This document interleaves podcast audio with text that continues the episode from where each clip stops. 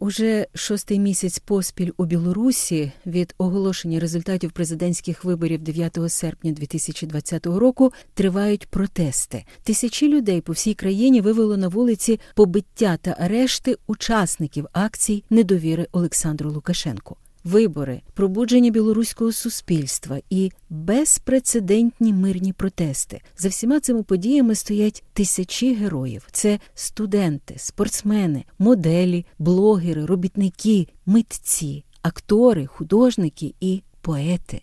Вони змальовують поетичним словом затримання, залякування, побиття, тортури і навіть загибель людей.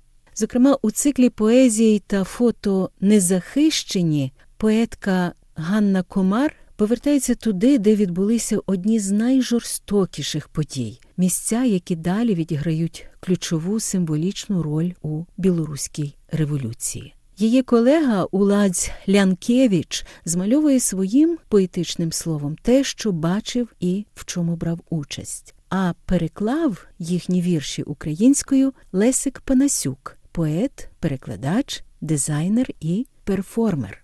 Я попросила його розповісти про цих двох поетів, про їхні історії, про те, як вони потрапили за грати і що з ними зараз. Е, почну з Ганни Комар. Це білоруська письменниця та перекладачка, і 8 вересня її заарештували під час мирної демонстрації проти викрадення активістів та незаконних арештів. Е, того ж дня затримали білоруського поета, перекладача і музиканта Уладзя Лянкевича.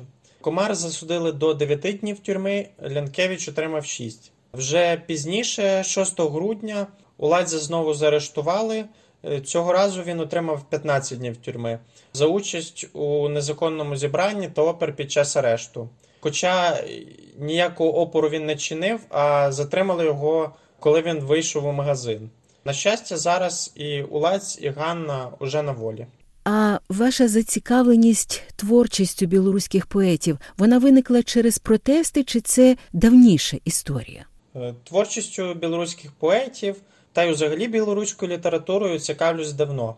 Мої переклади білорусів, зроблені ще до протестів, можна знайти в антологіях, журналах, різноманітних онлайн-ресурсах. Разом із Дариною Гладун переклав книжку вибраної поезії Вальжини Морт. Збірка вийшла друком позаминулого року у видавництві Люта справа. Е, також е, переклав роман Альгерда Бахаревича. Е, зараз його редагую. І з Уладзем Лянкевичем готували його поетичну збірку українською. Вона мала б вийти цього року, але через ситуацію в Білорусі не знаю, коли ми зможемо продовжити роботу над е, цією книжкою і чи вийде вона найближчим часом. А ці переклади протестних віршів Ганни Комар та Уладзя Лянкевича це одні з перших моїх перекладів з білоруської після початку революції. Коли книжка з вашими перекладами цих білоруських поетів потрапить до рук українського читача, який меседж ви б хотіли йому їй передати? За допомогою цих перекладів хочу показати обличчя білоруської революції. Це не алкоголіки безробітні, як говорить усюди Лукашенко. Це освічені люди, які розвивають білоруську культуру в Білорусі, популяризують її у світі. І як на мене, зроблять це значно краще ніж Міністерство культури Республіки Білорусь. А що на вашу думку може вплинути на розвиток подій у Білорусі? Чого чекати, зокрема, від українців? Важливо, щоб ця тема білоруських протестів тривала в інформаційному просторі, щоб не залишити політикам вибору, щоб вони не могли ігнорувати численні порушення прав людини, безпідставні арешти, катування і вбивства. Е, і я зараз говорю не тільки про український інформаційний простір, але й про загальносвітовий. Як показує досвід попередніх білоруських революцій, а їх було ще більше ніж в Україні, доки міжнародні організації не втрутяться, на жаль, самим білорусам складно буде щось змінити.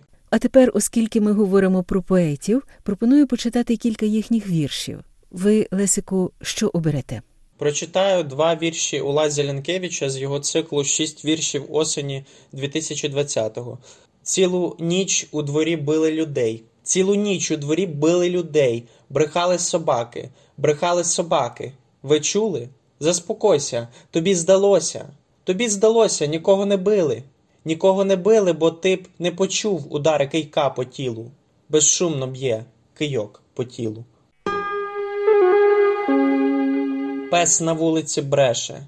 Гав, гав, реве в щілину вікна чоловік, а насправді на всю камеру. Це Ротвейлер, я тут сидів сім років тому, і він жив у цьому ж дворі. Старий, що капець, не служить давно, на пенсії. Але бачиш, не приспали, я з ним розмовляю. Гав, гав.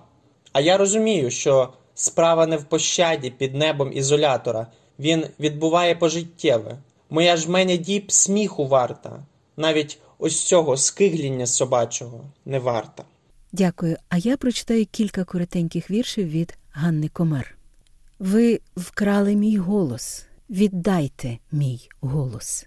Я буду приходити щодня, поки не почую його знову.